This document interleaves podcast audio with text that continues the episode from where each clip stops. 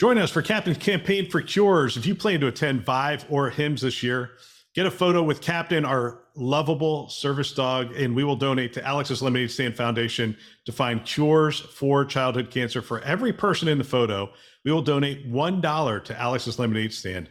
All you have to do is find Captain, grab your friends, take a picture, share it on social media, and put the hashtag Captain Lemonade or This Week Health, and we will make that donation for every person who's in that picture. Our thanks to SureTest and CTG for helping us to end childhood cancer.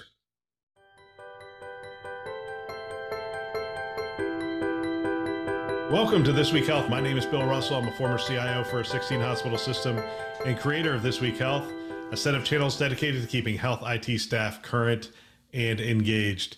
Today, we have an interview in action from the 2023 spring conferences, Vive in Nashville and HIMSS in Chicago. Special thanks to our partners, CDW, Rubrik, Sectra, and Trellix, for choosing to invest in our mission to develop the next generation of health leaders. You can check them out on our website, thisweekhealth.com. Now, on to this interview. All right, here we are from HIMSS 2023 in Chicago, and we are joined with Cynthia Church and Tracy Chu. See how I did that without the badges? I feel you pretty. did, well done. Xealth and Scripps Health out of San Diego. Correct. I'm looking forward to this conversation because Xealth is one of those things that the first time I've heard about it, I was like, say it to me again, exactly what I, I like. I didn't get it, and you know, as a former CIO, it took me a little while, but then now that I'm hearing implementations, I, I really get it and understand it. So I'm going to start with you. Sure. What's the problem you were trying to solve in bringing Xealth in? Well, as like most health organizations, we have a lot of problems to solve, but I think the biggest area that we saw was getting our patients to really engage in our existing services and programs that we had available. We had a lot of different population health services and programs that they were eligible for, but they were being underutilized, and we were making it really difficult for them to to enroll, to even know that they were eligible for that. So we really focused on trying to close those gaps with Xealth, try to create an automated process to outreach to them, to then provide them with educational materials, and then get them to easily enroll to the app or to the service, and then help kind of create a portal or a process to then bring that information to the provider so that they can then integrate it into their care. So it was just kind of a a way to, to further that engagement and education for our patients. But that first step of getting them, taking away the friction. Right. I mean, because we see it over and over again. It's Right. like, oh my gosh, three clicks? Are you kidding me? I mean, I have to do this, and then fill out this form, then do this. Yeah. And it's you just don't get that engagement you need. Well, a lot of the processes we focused on initially were dependent on manual enrollment and manual intervention by our providers and staff. So what we did was we said, where are we doing manual things that we could automate and make it easier? How do we make this easier for clinicians and our staff and then our patients? And so when we really focused in on that, we didn't try to solve too many big problems. We really tried to focus on small problems and then say, how could we use this platform to really engage that? We were really, to be honest, quite surprised at how quickly the adoption from our patients were and just how engaged they were with the, with the platform itself. It just it made it so much easier for them to say, oh, I had no idea that I was eligible for this. And it's just one click to enroll. And oh, by the way, look at all this educational material I have at my fingertips. So it was it was almost like opening up a door to information they always had, but didn't know they had to open the door to, to get to. And having a digital runway to that. People know digital. It's not like you have to. No one has to teach a child how to use an iPhone. Right. They just pick it up and start using it. And that's the that's the point we're at today. It's like when people talk about healthcare, it's you know, get put it put it on my phone. Give me the information. You want me to track something? You know, give me the tool to do it. Yep. Uh, is that a, a typical problem that Xealth systems are looking to solve with health, or are there others? Yes, so that problem of, I mean, everybody has some sort of labor shortage right now. That's, that's nothing new. And how do we make the teams that we have, how do we make their jobs easier while also helping patients to get the information, the care, you know, what, whatever that they may need? So, I mean, Tracy and her team have been great with the speed that they could move. Like, they just made decisions, and that's part of it. Right. So, there's a lot of discussion around like how should we do this which patients do we want to, to reach out to how do we want to automate when do we want to do this or if you just make decisions you can always update and tweak and make changes later is just make a decision get it out the door get these things in the patient's hands so that you can relieve the pressure all that admin pressure on staff that are having to having to deal with the downstream impact if they're not engaged. So we're hearing a lot about financial pressure and whatnot. Yeah. So I mean, uh, ROI, quality, experience, both on the clinician and the patient side. Yep. Talk to me about how that changed as a result of the direction you went.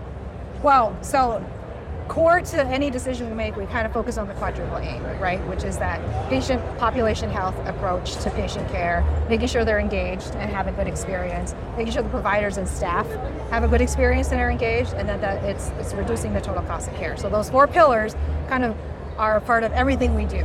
So when we looked at the Xealth implementation, we really focused on how do we make sure that we have a scope of work that really addresses all four of those pillars. And so I think it's important to the core of that. And then making sure you have a governance structure and a process where you're identifying where you're actually deploying the intervention and the people involved at the front levels to cover all four of those areas. So we had clinicians, we had frontline employees and staff participating in the development. We had, you know, our finance team participating. And that allows you to make that ROI case better because then you can really not just demonstrate the cost improvements, but also all the other pillars that are important. Because you can't, you should not do one at the detriment of all the others. Right, You have to right. have a balanced approach. So making sure you kind of approach the problem solving in that way helps kind of make sure that all the stakeholders in the organization have buy-in to getting this done. Alex's lemonade stand was started by my daughter Alex in her front yard. By the time she was four, she knew there was more that could be done. And she told us she was going to have a lemonade stand and she wanted to give the money to her doctor so they could help kids like her. It was cute, right? She's going to cure cancer with a lemonade stand. Like only a four year old would think that. But from day one, it just exceeded anything we could have imagined because people responded so generously to her. We are working to give back and are excited to partner with Alex's Lemonade Stand this year. Having a child with cancer is one of the most painful and difficult situations a family can face. At Alex's Lemonade Stand Foundation, they understand the personal side of the diagnosis, the resources needed, and the impact that funded research can have for better treatments and more cures. You can get more information about them at alexslemonade.org. We are asking you to join us. You can hit our website. There's a banner at the top and it says Alex's Lemonade Stand there. You can click on that and give money directly to the lemonade stand itself. Now, back to the show. Well, one of the things I like about Scripps, I saw a presentation from someone from Scripps, and they, they showed me clear KPIs. Yep, They showed me measuring a project once it was done. right.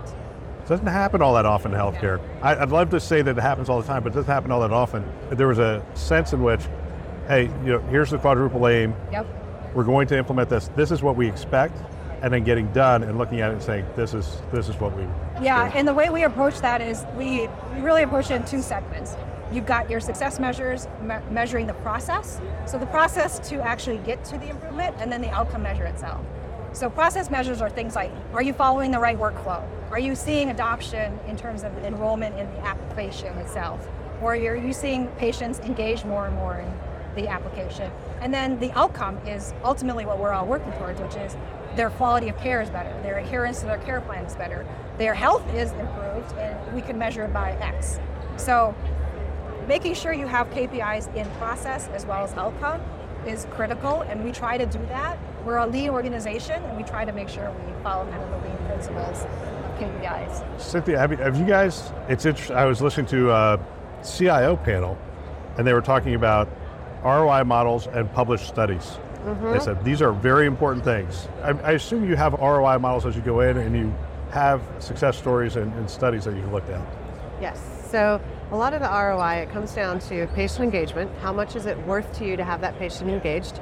So, and that's you know, health system by health system. Like, it's not for me to put a dollar value on that. Like, you have to tell me Right. what that's worth, and then I can tell you what the volume of patients you have at any given point in that engagement funnel. And the other is time saving. And this one, back to the automation point, this one's a bit of a softer measure. It's like how much is a click worth? How much is three clicks worth? How much is five minutes of admin time worth? How do you measure that? How do you quantify that?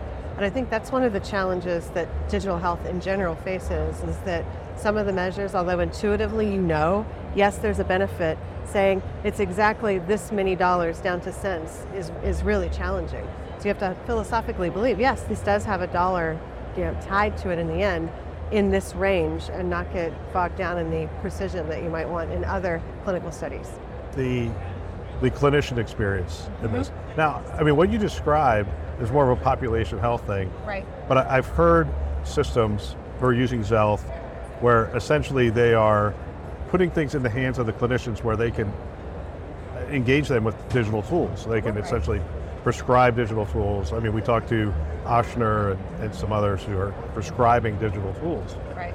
Have you gone that far with the tool yet, or? We have, but I think, again, core to our principles was how do we make sure the clinicians' protected time with the patient was, was protected? I mean, we were actually really trying to get our clinicians away from interacting with the EMR or with digital tools so that they, because what we found, and I think you hear this all the time, the relationship between the physician and the patient is is why we're in healthcare, right? That's patients don't come to your clinics and your hospitals to experience a wait line and the registration.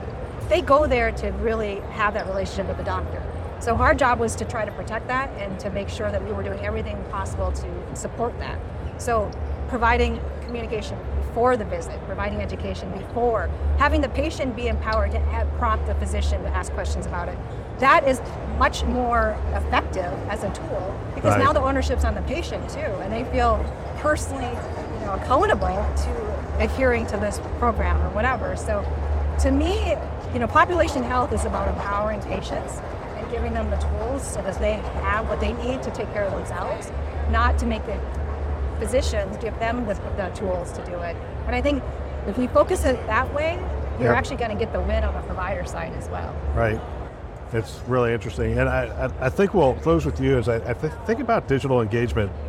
The interesting thing from the consumer side is they have more choices today than they had before. Mm-hmm. I think about our health plan. Our health plan with my employees, they can go to the payer's site and hit that and actually have a telehealth visit before they go to anybody else who happens to be potentially local. And so now they have a lot of a lot of different choices.